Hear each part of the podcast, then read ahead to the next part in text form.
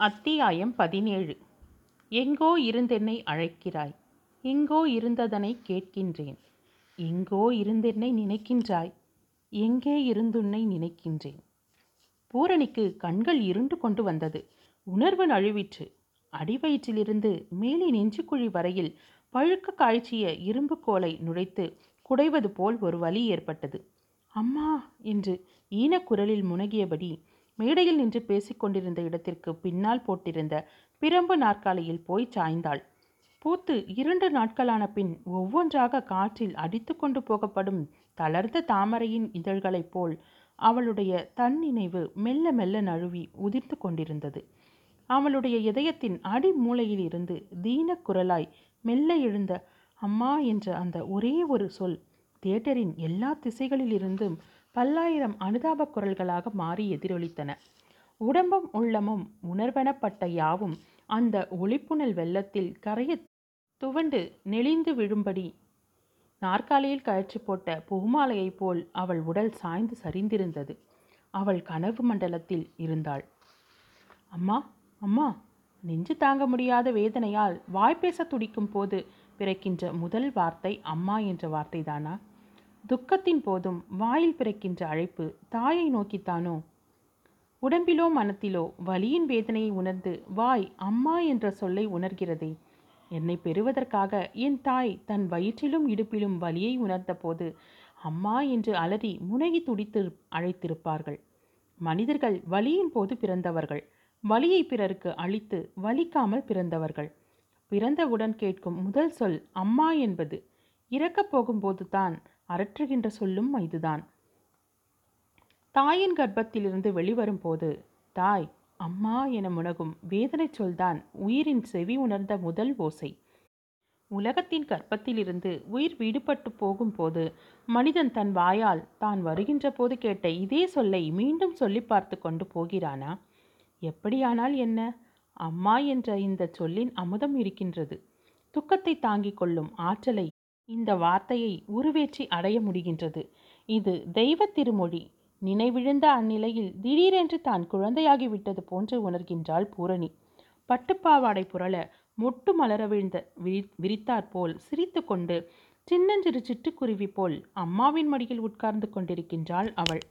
அம்மா அவளுடைய தலைமுடியை அவிழ்த்து எண்ணெய் தடவி பின்னுகிறாள். அப்போதுதான் கல்லூரியில் இருந்து வந்த அப்பா வீட்டிற்குள் நுழைகிறார். பூரணி தன் மலர்ந்த கண்கள் விரிய அப்பாவை ஆவலோடு பார்க்கிறாள். பார்த்து கொண்டே இரு நான் சொல்வதை எதிர்காலத்தில் நீயே உன் கண்களால் காணப்போகின்றாய். உன் பொண்ணுக்கு வாய்த்திருக்கும் கண்கள் அற்புதமானவை பூரணமானவை. அவள் இந்த கண்களாலேயே தன்னை சுற்றியிருக்கும் உலகத்தை ஆட்டி படைக்கப் போகிறாள். இப்படி கண்முள்ளவர்கள் தெய்வீக அம்சம் உள்ளவர்கள் என்று அப்பா அம்மாவை பார்த்து சிரித்து கொண்டே சொல்கிறார். அதை கேட்டு அம்மாவும் சிரிக்கிறாள். கண்ணீர் படக்கூடாது என்று சொல்வார்கள். குழந்தைக்கு உங்கள் கண்ணே பட்டுவிடும் போலிருக்கிறது என்று சொல்கின்றாள் அம்மா. யாருடைய கண்ணும் இவளை எதுவும் செய்துவிட முடியாது. அசுத்தங்களையும் குற்றங்களையும் இவளுடைய கண் பார்வையை அழித்துவிடும். நீ கவலைப்படாதே என்று சொல்லி அம்மாளின் மடியில் இருந்த பூரணியை தூக்கி வாரி அணைத்து கொள்கின்றார் அப்பா. அப்பாவும் அம்மாவும் தென்படாமல் மறைகிறார்கள். கனவு தோற்றம் மாறுகிறது. அன்புமயமாயிருந்த அந்த அம்மா இன்று எங்கே போய்விட்டாள்? கனவு நிலையில் பூரணியின் கண்முன் கவிந்த குடைபோல் வானவிதானம் தெரிகின்றது. சாம்பல் நிறமான ஆகாயத்தில் நீளமும் சிவப்புமான மேகங்கள் அழித்து அழித்து கோலம் போடுவது போல் விளையாடி கொண்டிருக்கையில் அவற்றின் நடுவே இருந்து திடீரென்று வானத்தில் யானை தந்தங்கள் முளைத்தாற்போல் இரண்டு வளையல் அணிந்த சிகப்பு கரங்கள் நீள்கின்றன மேகங்களுக்கிடையே சரத்காலத்து சந்திரனை காண்பது போல் அம்மாவின் முகத்தை காண்கின்றாள் பூரணி. அடடா! வானமே ஒரு முகமாக மாறினார் போல் அந்த முகம்தான் எத்தனை பெரிதாக தெரிகிறது. அம்மா நீ எங்கிருந்து என்னை கை நீட்டி அழைக்கிறாய்? நான் எங்கிருந்து அதை உணர்கிறேன்? நீ எங்கிருந்து என்னை எண்ணுகிறாய்? நான் எங்கிருந்து உன்னை எண்கி எண்ணுகிறேன்? எனக்கு எதுவுமே விளங்கவில்லையே. என் உடம்பில் கனம் ஏன் இப்படி குறைந்து கொண்டே வருகிறது? எலும்பும் தோலும் சதையுமாக வாழும் புண்ணாகி வளரும் புண்ணாயிருந்த இந்த உடம்பும் மனமும் மென்மையுமாய் ஒரு சிறு பூவாக மாறி பூத்துவிட்டதா? என்னுடைய பூவுடம்பு காற்றில் மேலே மேலே பறந்து வானத்தை நிறைத்து கொண்டு தெரியும் அம்மாவின் கைகளையும் முகத்தையும் நோக்கி பறந்து போகிறதா? ஏன் இப்படி நான் பூவாகிறேன்? ஐயோ முகத்தில் யாரோ ஒரு கந்தர்வ பெண் அமுதத்தை அள்ளித் தெளிக்கிறாளே சோடாவை உடைத்து கொண்டு வந்த முருகானந்தம் பூரணி நாற்காலியிலேயே மூர்ச்சையாக இருப்பதைக் கண்டு சோடா நீரை கையில் கொட்டி முகத்தில் மெல்ல தெளித்தான். மேடையைச் சுற்றி பெண்கள் கூட்டம். பல நிறத்து பூக்களைச் சிந்தின மாதிரி கூடி குவிந்து விட்டது பூரணி கண் மலர்ந்து பார்த்தாள். மூச்சு இழைத்தது நெஞ்சில் வலியின் வேதனை. விழிகள் திறந்து திறந்து சொருகின. என்ன ஆயிற்று? தங்க குத்து விளக்கு மாதிரி நின்று பேசிக் கொண்டிருந்தாளே. எந்த பாவியின் கண்பட்டதோ என்று மேடை அருகில் ஒரு வயதான அம்மாள் அனுதாபத்தோடு யாரிடத்திலோ சொல்லிக் கொண்டிருந்தாள். கூட்டம் அலைமோதிற்று. அத்தனை கண்களும் மேடையில் நாற்காலி மேல் சாய்ந்து கிடந்த அவளையே பார்த்து இறங்கி நின்றன. நினைப்பும் நினைப்பற்ற நிலையுமாக இருந்த அவள் செவியில் சுற்றிலும் பேசிக்கொள்ளும் உரையாடல்கள் விழுந்தன. பத்தாயிரம் ரூபாய்க்கு மேல் வசூலாகியிருக்கிறதாம்.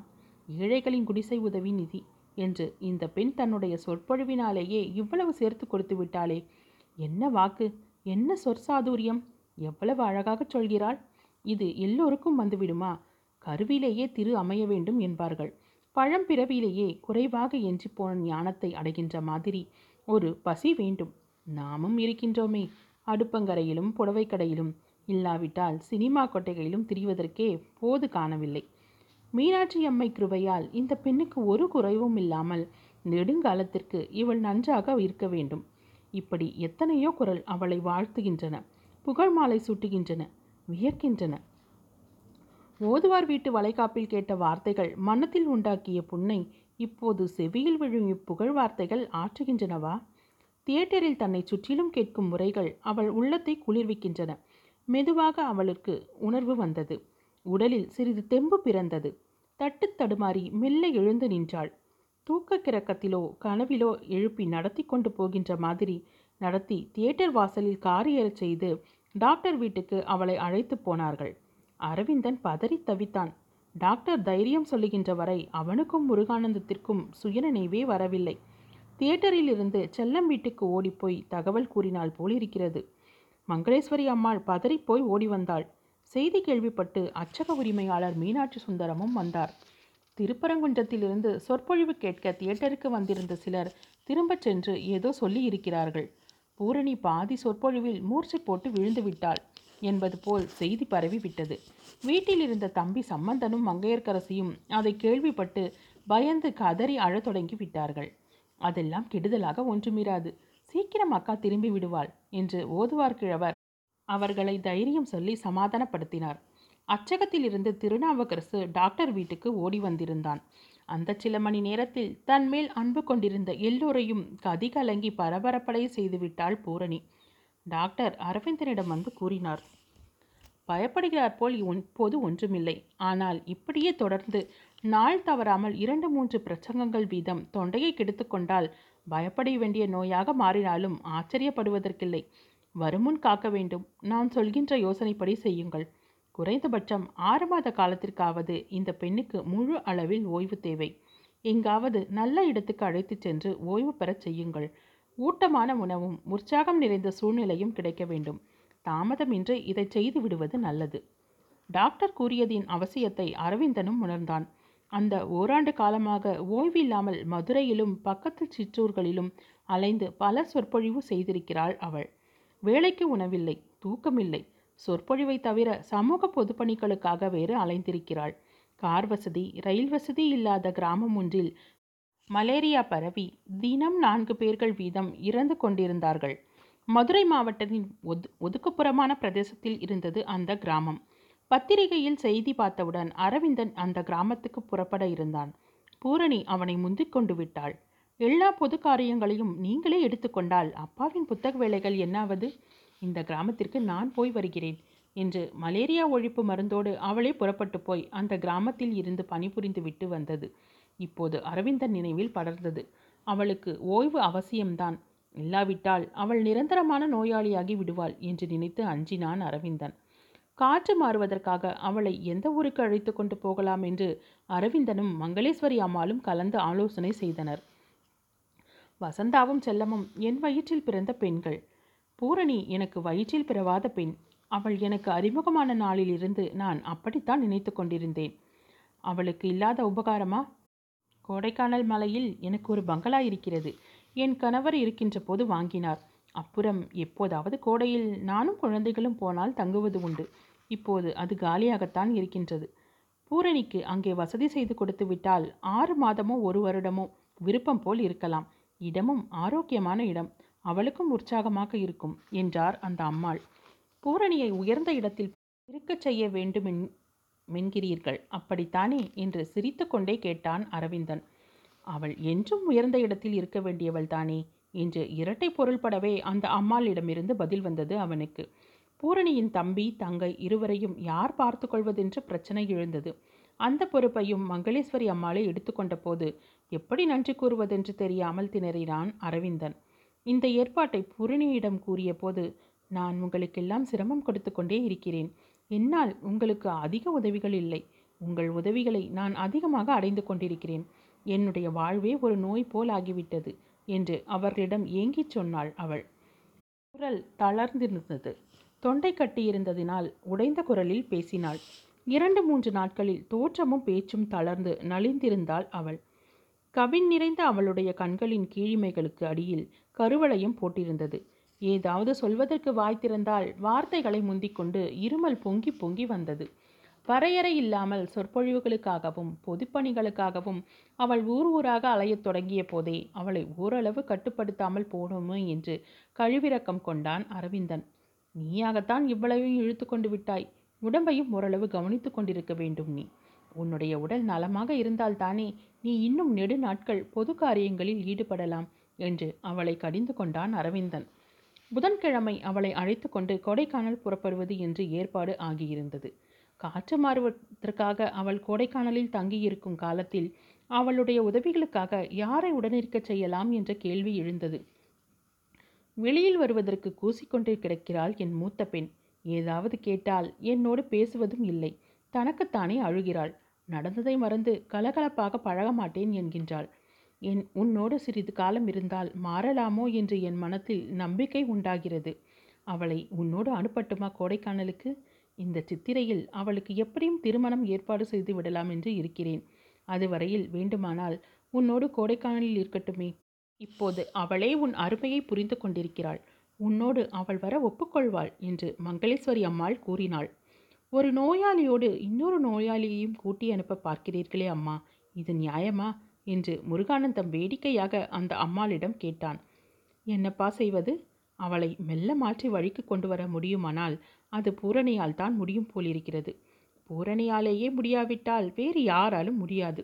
நான் அவளை எப்படியோ வளர்த்து செல்லம் கொடுத்து பாழாக்கிவிட்டேன் என்று அவனுக்கு அந்த அம்மா ம மறுமொழி கூறினாள். வசந்தாவை தவிர ஒரு சமையல்கார அம்மாளையும் பூரணியோடு உடன் அனுப்ப ஏற்பாடு செய்திருந்தாள். மங்களேஸ்வரி அம்மாள். மங்கையர் கழகத்து காரியதரிசிக்கு விடுமுறை கேட்டு விண்ணப்பம் அனுப்பியிருந்தாள் பூரணி. உனக்கில்லாத விடுமுறையா பூரணி? நீ போய் உடம்பை தேர்ச்சி கொண்டு வா அம்மா. இப்படி வரவழைத்து விட்டுக்கொண்டு எல்லோரையும் கவலையில் ஆழ்த்திவிட்டாயே. நீ சுகமடைந்து வந்தாலே எங்களுக்கு போதும் என்று நேரிலேயே வந்து அவளை பார்த்து சொல்லிவிட்டு போனாள் காரியதரிசி. அக்கா எங்களையெல்லாம் விட்டு நீ மட்டும் போகிறாயே என்று புறப்படும் போது பூரணியின் காலை கட்டிக்கொண்டு அழத் தொடங்கிவிட்டாள் தங்கை மங்கையர்க்கரசி. தம்பி சம்பந்தன் கண்களில் நீர் மல்க நின்றான். புறப்படும் போது இப்படியெல்லாம் அழக்கூடாது அம்மா. நீ ஒரு குறைவும் இல்லாமல் எங்கள் வீட்டில் இருக்கலாம். என்று மங்கையர்க்கரசியை தன் பக்கம் இழுத்து அணைத்து கொண்டாள் மங்களேஸ்வரி அம்மாள். அரவிந்தன் பூரணி கார் ஏறும் முன் அவளிடம் கூறலானான். புது இடமாயிற்றே என்று தயங்கிக் கொண்டே போகாதே. போய் நிம்மதியாக ஓய்வு கொண்டிரு. முடிந்தால் அடுத்த மாத நடுவில் நானும் முருகானந்தமும் அங்கே வந்து பார்க்கிறோம். போய் சேர்த்ததற்கு கடிதம் போடு. உடல் நலத்தை பற்றியும் அடிக்கடி எங்களுக்கு எழுது பணம் வேண்டுமானாலும் ஒரு வழி கடிதம் எழுதினால் உடனே அனுப்புகிறோம். எழுதி கேட்பதா என்று கூச்சப்பட்டு கொண்டு பேசாமல் இருந்து விடாதே. அக்கா உடம்பை பார்த்து கொள்ளுங்கள் என்று சொல்லி கை கூப்பினான் முருகானந்தம். அந்த குடிசை உதவி வேலையை உடனே தொடங்கிவிடுங்கள் அரவிந்தன். வசூலான தொகையை கண்ட ஆட்களிடம் கொடுத்து ஏழைகளை ஏமாற விட்டு விடாதீர்கள். நீங்களும் முருகானந்தமும் கூட இருந்து செய்யுங்கள். இந்த சமயத்தில் இங்கே உங்களோடு கூட இருந்து அந்த பொது தொண்டில் நானும் ஈடுபட முடியாமல் இப்படி எங்கோ புறப்பட்டு போகிறேனே என்பதை நினைக்கும் போது எனக்கு வருத்தமாக இருக்கிறது என்று நினைவுபடுத்தினாள் பூரணி. நீ உடனிருந்து செய்யாவிட்டால் என்ன? உன்னுடைய சொற்பொழிவு தானே இந்த பொதுப்பணிக்கு இவ்வளவு பணம் வசூல் செய்து கொடுத்தது? என்று அவளுக்கு சமாதானம் சொன்னான் அரவிந்தன். பூரணி வசந்தா சமையல்கார அம்மாள் மூவரையும் ஏற்றிக்கொண்டு கார் கொடைக்கானலுக்கு புறப்பட்டது. அவர்களை கொடைக்கானலில் கொண்டு போய் விட்டுவிட்டு திரும்பி வருமாறு சொல்லி தன் காரை டிரைவருடன் அனுப்பியிருந்தாள் மங்களேஸ்வரி அம்மாள். அம்மைய நாயக்கனூர் நிலக்கோட்டை வத்தலகுண்டு என்று மதுரை சீமையில் அழகிய ஊர்களை எல்லாம் ஊடுருவிக் கொண்டு கார் விரைந்தது. சாலை மலைப்பாதையில் ஏறுவதற்கு முன்னால் ஓரிடத்தில் ஆற்றின் கரையோரமாக ஒரு தோப்பில் இறங்கி உணவை முடித்து கொண்டார்கள். உணவை முடித்து கொண்டதும் அவர்கள் மறுபடியும் தங்கள் பிரயாணத்தை தொடர்ந்தனர். வளைந்து நெளிந்து முடிவற்று ஊர்ந்து கொண்டிருக்கும் கருணாகம் போன்ற மலைப்பாதையில் கார் ஏறியது.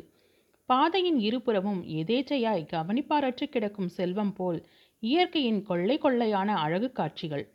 கீழே அதல பாதாளத்திற்கு இறங்கும் நீல பசுமை விரிந்த பள்ளத்தாக்குகள்.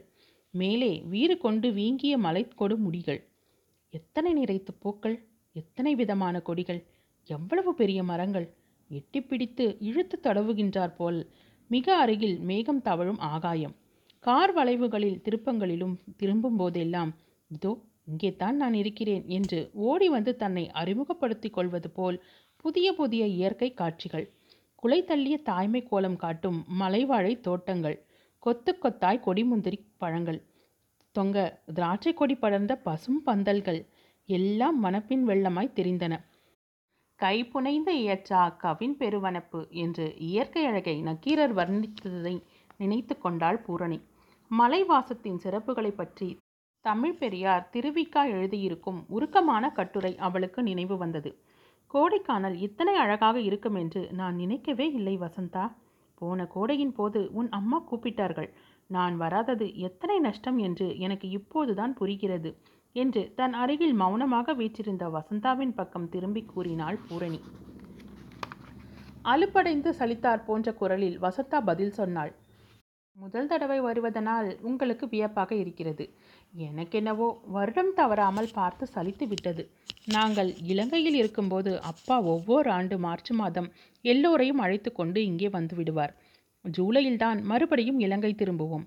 அப்பாவின் நினைவுக்காகத்தான் அம்மா இன்னும் இருக்கின்ற பங்களாவை விற்காமல் வைத்து கொண்டிருக்கிறாள். கண்டிப்பாக விற்கக்கூடாது. உங்கள் அம்மாவிடம் நான் சொல்லிவிடப் போகிறேன். உங்கள் அப்பாவுக்கு இருந்த இயற்கை ரசனை உங்கள் அம்மாவுக்கு இல்லையா என்ன? அப்பாவுக்கு இந்த மலை பங்களாவில் ஒரே பித்து. பங்களாவுக்கு முன்னால் ஒரு பெரிய ரோஜா தோட்டம் போட்டிருக்கிறார். அவர் இருந்தவரை ஆசைப்பட்டு ஒரு பூக்கள் கூட பறிக்க முடியாது. பூக்களை செடியில் இருந்து பறிப்பதை அறவே வெறுப்பார் அப்பா. இவ்வாறு மெல்ல மெல்ல வசந்தாவின் அமைதி மூட்டத்தை கலைத்து தன்னோடு கலகலப்பாக பேசிக்கொண்டு வரச் செய்திருந்தாள் பூரணி. சமையல்கார அம்மாள் அதிகம் பேசிக்கொள்ளவில்லை சண்பகனூர் வந்தது. வெண்பட்டு நூலிழைகள் ஆகாயத்திலிருந்து இறங்குகின்ற மாதிரி சாரல் விழுந்து கொண்டிருந்தது. கம்பீரமாக எழுந்து கோணிக்கொண்டு மாடு முகத்தை நீட்டிக் கொண்டிருக்கின்ற மாதிரி ஒரு சிகரம் தெரிந்தது. இதுதான் இங்கே உயர்ந்த சிகரம். இதை பெருமாள் மலை என்பார்கள் என்று பூரணியிடம் கூறினாள் வசந்தா. மலைச்சாரலை வரைவரையாக பாத்தி கட்டி ஏதேதோ பயிர் செய்திருந்தார்கள்.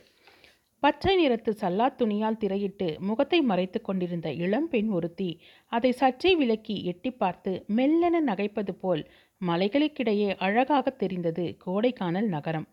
நகரின் நடுப்பகுதியான ஏரியின் தென்புறத்தில் மலைச்சரிவில் அரண்மனையைப் போல் கட்டியிருந்த வீட்டின் முன் போய் கார் நின்றது. நீல இருள் கவிழ்ந்த அந்த சாரல் பெய்யும் சூழலில் எட்டாயிரம் அடிக்கு மேல் உயர்ந்த ஒரு மலைநகரத்தில் திருமண வீட்டின் அழகு பொலிவுற்று தெரிந்தது. அவற்றையெல்லாம் பார்த்து பூரணியின் உள்ளம் சிறு குழந்தை போல் உற்சாக துள்ளல் பெற்றது. மனத்துக்கு புத்தம் புதிய சுறுசுறுப்பு வந்துவிட்டது போல் இருந்தது ஒவ்வொரு நாளும் ஒவ்வொரு பகுதியாக அந்த மலைநகரத்தின் அழகுகளை சுற்றி பார்த்தாள் அவள். வந்த அன்றைக்கு மறுநாள் அரவிந்தனுக்கும் மங்களேஸ்வரி அம்மாளுக்கும் கடிதங்கள் எழுதினாள். அரவிந்தனுக்கு எழுதிய கடிதத்தில் தான் உற்சாகமாக இருப்பதாகவும் இந்த சூழ்நிலையில் சில புதிய நூல்களை படித்து சிந்திக்க விரும்புவதாகவும் அவற்றை மதுரை தமிழ்ச்சங்கத்து நூல் நிலையத்திலிருந்து எடுத்து அனுப்பினால் உதவியாக இருக்கும் என்று எழுதியிருந்தாள். மங்களேஸ்வரி அம்மாளுக்கு எழுதிய கடிதத்தில் வசந்தாவை உற்சாகமாகவும் கலகலப்பாகவும் மாற்றிக்கொண்டு வருகிறேன். சித்திரையில் முகூர்த்தம் பாருங்கள். அதற்கு முன்பே மாப்பிள்ளையையும் பார்த்து விடுங்கள் என்று எழுதியிருந்தாள். நான்கு தினங்களுக்கு பின் அவள் பெயருக்கு ஒரு பெரிய புத்தக பார்சல் வந்தது. அரவிந்தன் கடிதமும் எழுதியிருந்தான். அதே தபாலில் வசந்தாவின் பெயருக்கு ஒரு கவர் வந்திருந்தது. அப்போது அவள் கடை வீதிக்கு போயிருந்ததனால் பூரணியே அந்த கவரை வாங்கி வைத்து கொண்டிருந்தாள். உரையின் மேல் வசந்தாவின் பெயரை எழுதியிருந்த கையெழுத்து மங்களேஸ்வரி அம்மாளுடைய எழுத்தாக தெரியவில்லை. செல்லத்தின் கையெழுத்தும் இல்லை. அது யாரோ ஆண் பிள்ளை கையெழுத்தாக இருந்தது. மனத்தில் சந்தேகம் தட்டினாலும் பூரணி அதை பிரிக்கவில்லை. அவள் கடைவீதியில் இருந்து வந்ததும் அவளிடமே கொடுத்து விட்டாள். சந்தேகம் மட்டும் பூரணியிடம் தங்கியது. அன்று அந்த கடிதத்தை வசந்தா படித்த பின் அவளிடம் ஏற்பட்டிருந்த மாறுதல் பூரணிக்கு வியப்பளித்தது. வசந்தாவின் இதழ்கள் அடிக்கடி ஏதோ பாட்டை முணுமுணுத்தன. கூந்தல் ரோஜா பூக்களை சுமந்தது. இதழ்களில் சிரிப்பு முகத்தில் புதிய மலர்ச்சி நடையில் உல்லாச மிதப்பும் தெரிந்தது. மாலையில் அக்கா இன்று ஏரிக்கு போய் படகில் சுற்ற வேண்டும் என்று வசந்தாவை வலுவில் வந்து பூரணியை வற்புறுத்தினாள். இன்று உனக்கு என்ன வந்து விட்டது வசந்தா? உற்சாகம் பிடிபடாமல் துள்ளுகின்றதே என்று வியந்து வினவினாள் பூரணி. குறிஞ்சி மலரும்.